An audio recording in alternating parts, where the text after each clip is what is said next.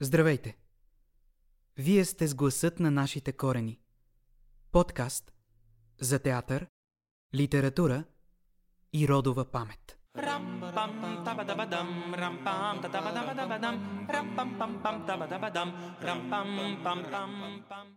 Кресло. Моето кресло. Значи съм тук, където трябва. А както виждам, вие също. Добър вечер. Позволете ми да приседна. Не съм сам. Поканил съм трима велики мъже, с които разговарям, когато търся нещо, което не се вижда с око. Светът имаше чувството, че тък му се е подредил. Имаше бедни, много бедни, безобразно бедни. Имаше и богати, по-богати, най-богати. Имаше и вярващи, по-вярващи, безумно вярващи. Имаше и неверници, обикновенни, необикновенни, дори нетърпими. Имаше радости, малки, големи, не за вярване. Имаше любов, предателства, раздели. Имаше сякаш всичко. Хората бяха доволни, спокойни, дори щастливи. Аз също трябваше да се вместя в този така добре подреден свят. Но е прекалено късно, защото залповете на крайцара Аврора разтърсиха света и оповестиха великата октомврийска честито. Удача, госпожа, удача! Ваше благородие, госпожа, удача! Далекавата и добрая, а кому иначе? Девет грамма сердце постой не зови, Не ведет ни в смерти, поведет в любви. Девять грамма сердце постой не зови, Не ведет ни в смерти, поведет в любви. Девет грама сърце. Ако не ти върви в смъртта, ще ти провърви любовта. Същност се разбра, че подреденият свят е бил не толкова подреден, а само като подреден. Подреждането започваше именно сега. Едните ще бъдат такива, другите ще бъдат унакива. Ще има наши, ще има и не толкова наши. Ще има червеноармейци, ще има и белогвардейци. Ще има и студена война. Ах, война, война! Моя война! Твоя война! Наша война! Ах, война на негодище протянет, на то она е война, но ещи многих километров портянок, Войкают из полотна, но ещи многих километров портянок, Войкают из полотна.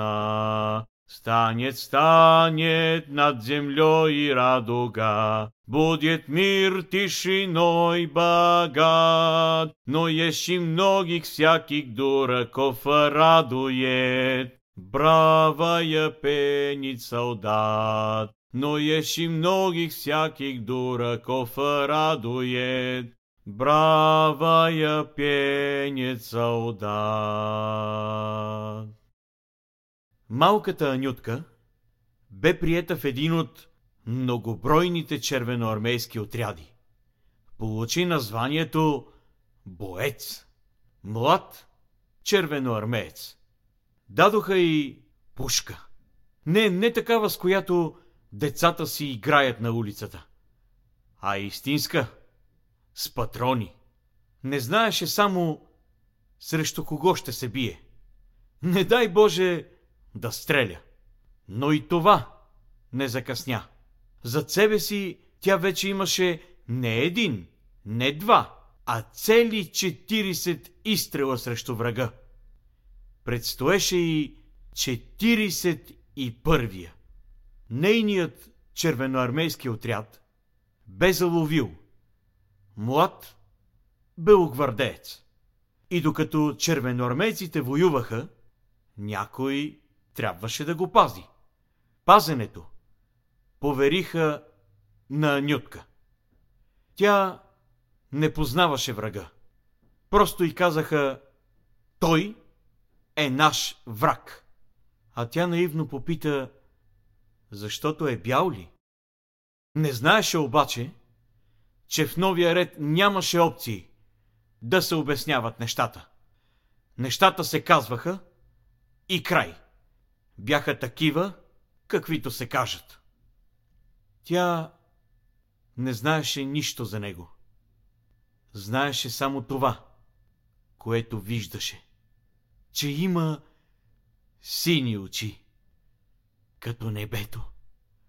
Удача, госпожа, удача, ваше благородие, госпожа, удача, далекавата и добрая.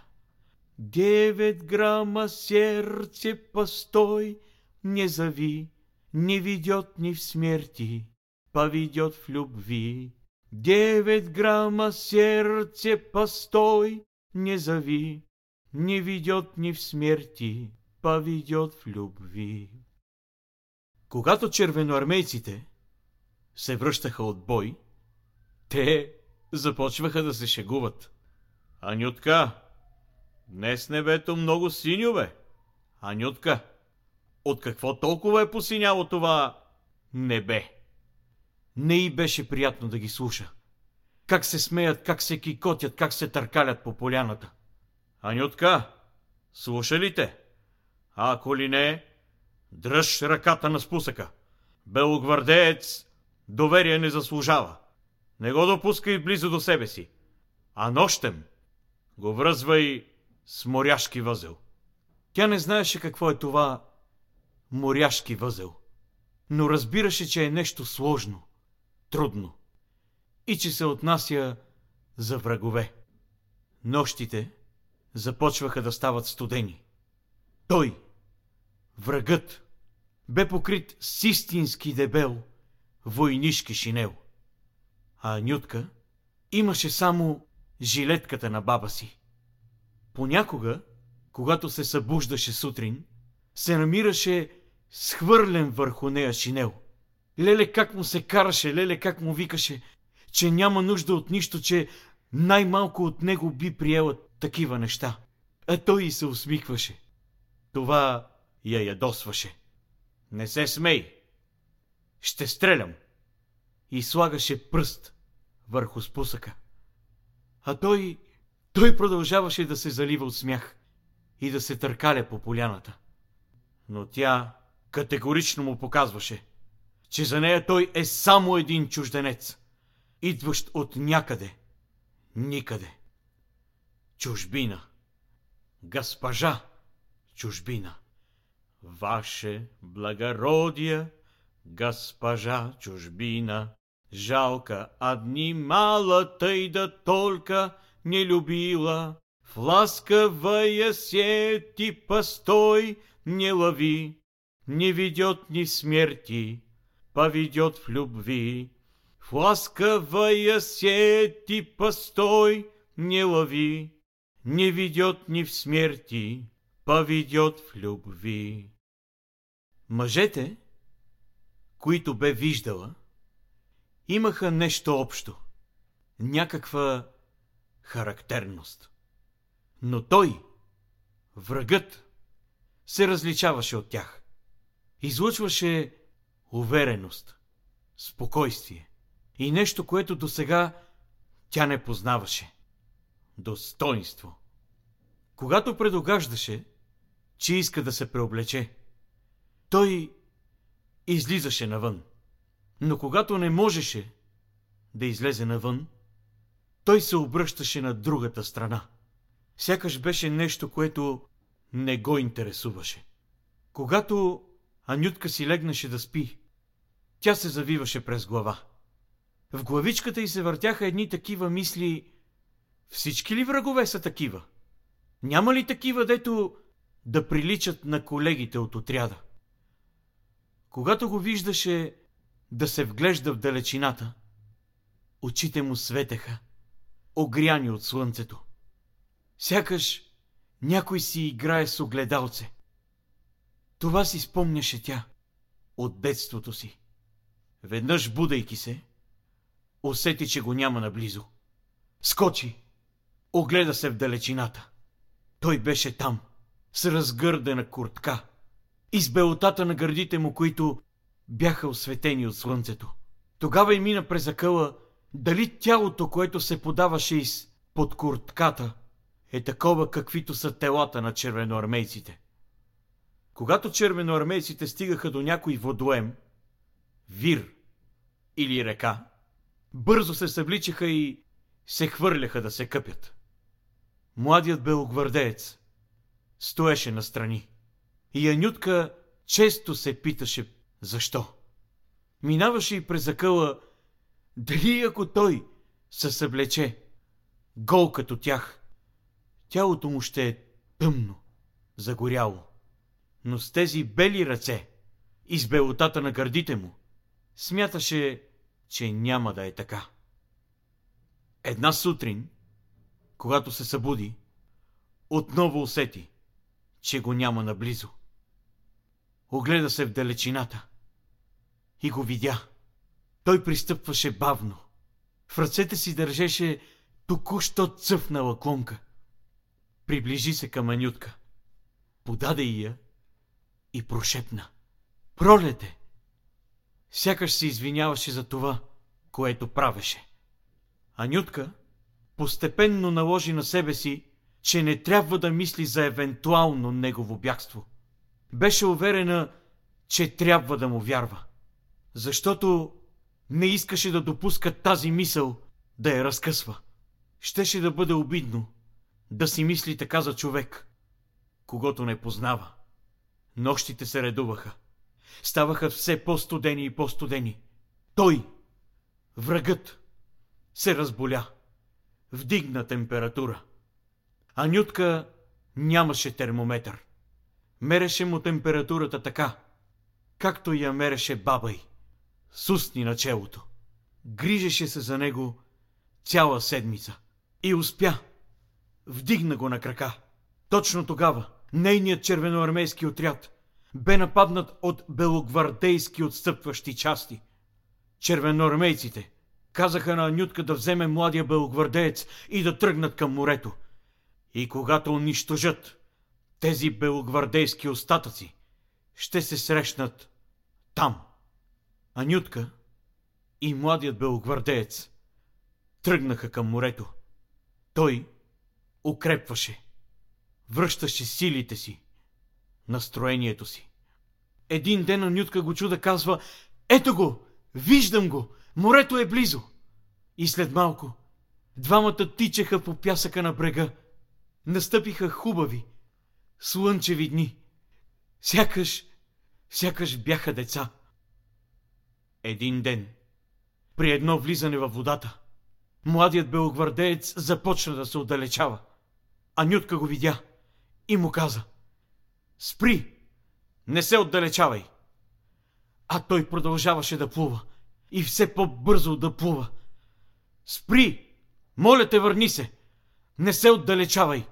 А той не спираше да плува и все по-бързо продължаваше да се отдалечава. Анютка скочи на брега, грабна пушката си и... я насочи срещу беглеца. Спри! Ще стрелям! Но той не спираше. Продължаваше да плува и все повече да се отдалечава. Девет грама сърце, постой, не зави. не видят ни в любви, видя в смерти. Девет грама сердце постой не зави, не видят, не видят, не видят.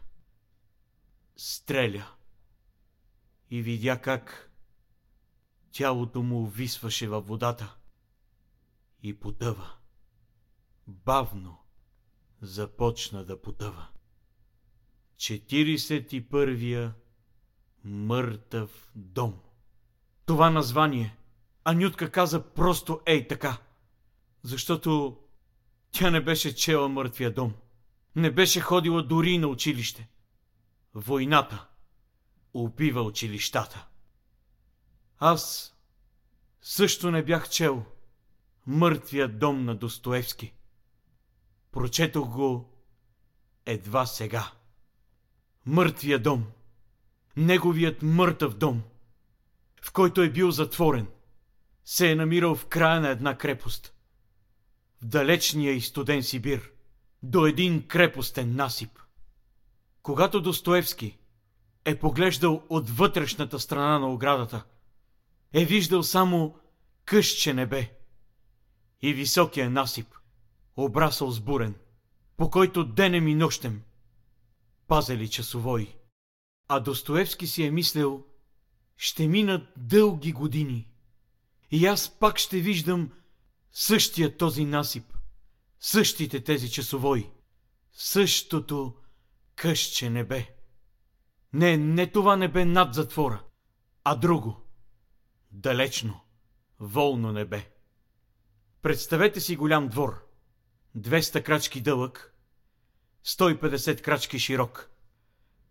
Наоколо ограден във формата на неправилен шестоъгълник, с висок, дървен стобор, с ограда от високи стълбове, диреци, плътно допрени един до друг, дълбоко забити в земята.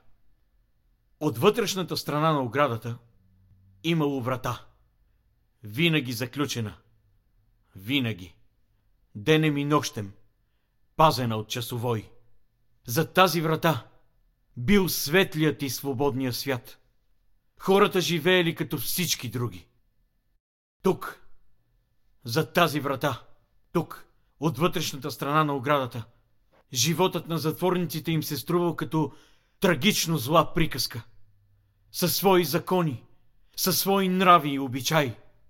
Всички живеели в своя мъртъв дом. Живот какъвто е нямало другаде. Когато Достоевски излизал на разходка в двора през свободното си време, той често се вглеждал в лицата на затворниците и отгадвал какво си мислели. Имало един заточеник, който броял диреците на затвора. По това разбирал още колко години му оставали но имало още много дълго да чака и да брои. Но именно това чакане го научило на търпение. Имало и един каторжник, който дочакал излизането си на свобода. Прощавал се с другарите си. Обиколил всичките шест казарми. Кланял се до пояс на другарите и... и ги молял да не го споменават с лошо. Една вечер на вратата извикали един арестант който преди това бил заможен сибирски селянин. Известили го, че жена му се омъжила повторно. Тя сама дошла при него.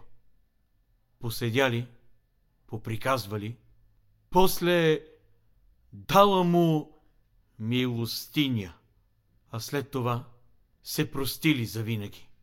В затвора имало всякакви хора. Едни идвали и дълго не си отивали. На други им изтичал срока и си тръгвали. Трети умирали. Главната затворническа маса съставлявала престъпниците от граждански разред. Използвали ги докато имало работа, а после ги пращали някъде в сибирските околии. Имало и престъпници от руските военни роти. Изпращали ги за кратки срокове а после ги връщали в сибирските батальони. Много често ги връщали в затвора, но този път не за кратки срокове, а за постоянно. Така и се наричали – постоянните. И много често се шегували с другите затворници. Вие сте докато има срок, а ние сме докато има каторга. Четвъртай сутки пайлают станицей, Гори под ногами российска земля. Не падайте духом, поручик Голицын, Корнета Боленский, налейте вина. Не падайте духом, поручик Голицын, Корнета Боленский, налейте вина. Налейте, налейте вина. Може би за Достоевски или за първият руски писател, десидент, Замятин, Евгений Замятин, който едва ли е познавал поручик Галицин, но сигурно се е питал като него, почему нам чужая земля? Поручик Галицин, а может вернемся? Зачем нам, поручик, чужая земля? Поручик Голицын, а может вернемся? Зачем нам, поручик, чуждая земля?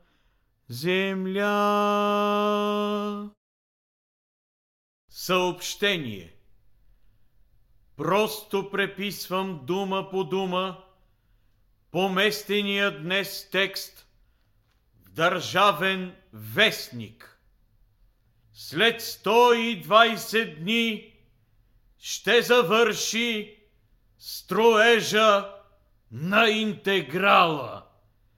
Скоро ще удари великият исторически час, когато първият интеграл ще полети в Всемира. Преди хиляда години вашите героични прадеди успяха да покорят цялото земно кълбо и го подчиниха на великата всеобща държава. На вас ви предстои още по-славен подвиг да решите с помощта на този огнедишащ електрически стъклен интеграл безкрайното уравнение на Вселената.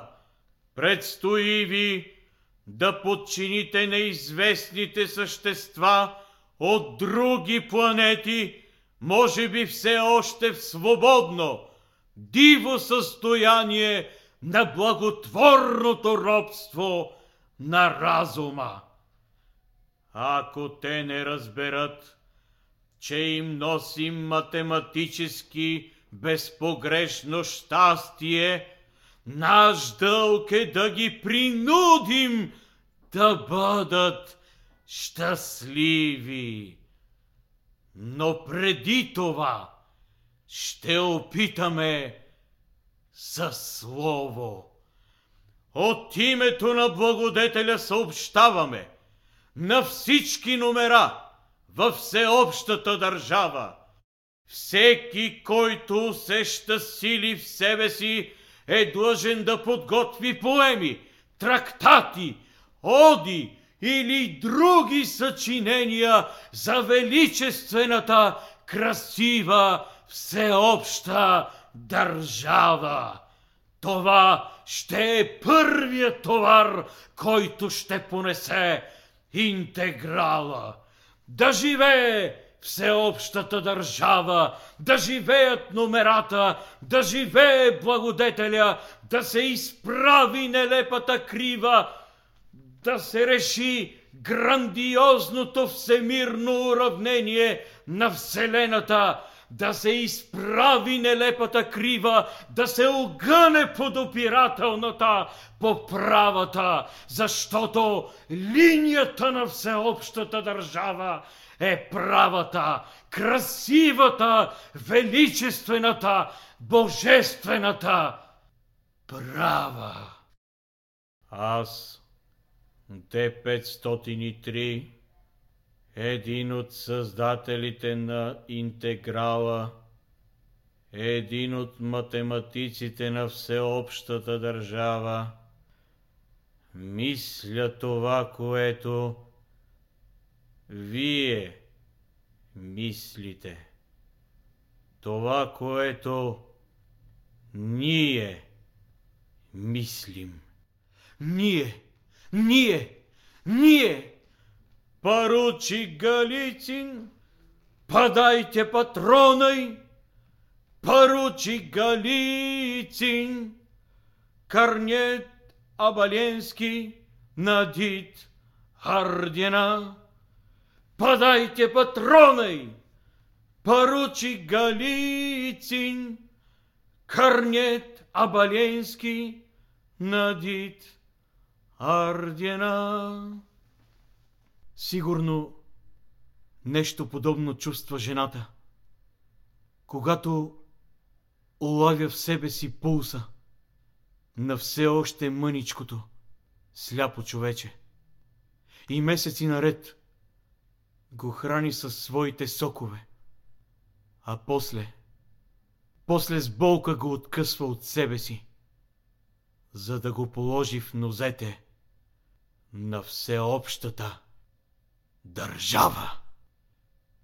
Когато няма надежда, когато няма светлина, какво значение има всяка друга земя, която не можем да наречем своя земя, наша земя. Ние, хората, нямаме нужда от поредния мъртъв дом, а имаме нужда от свой, собствен, истински, жив дом. Подкастът Гласът на нашите корени се осъществява с финансовата подкрепа по програма Европейски корпус за солидарност и Национален фонд култура.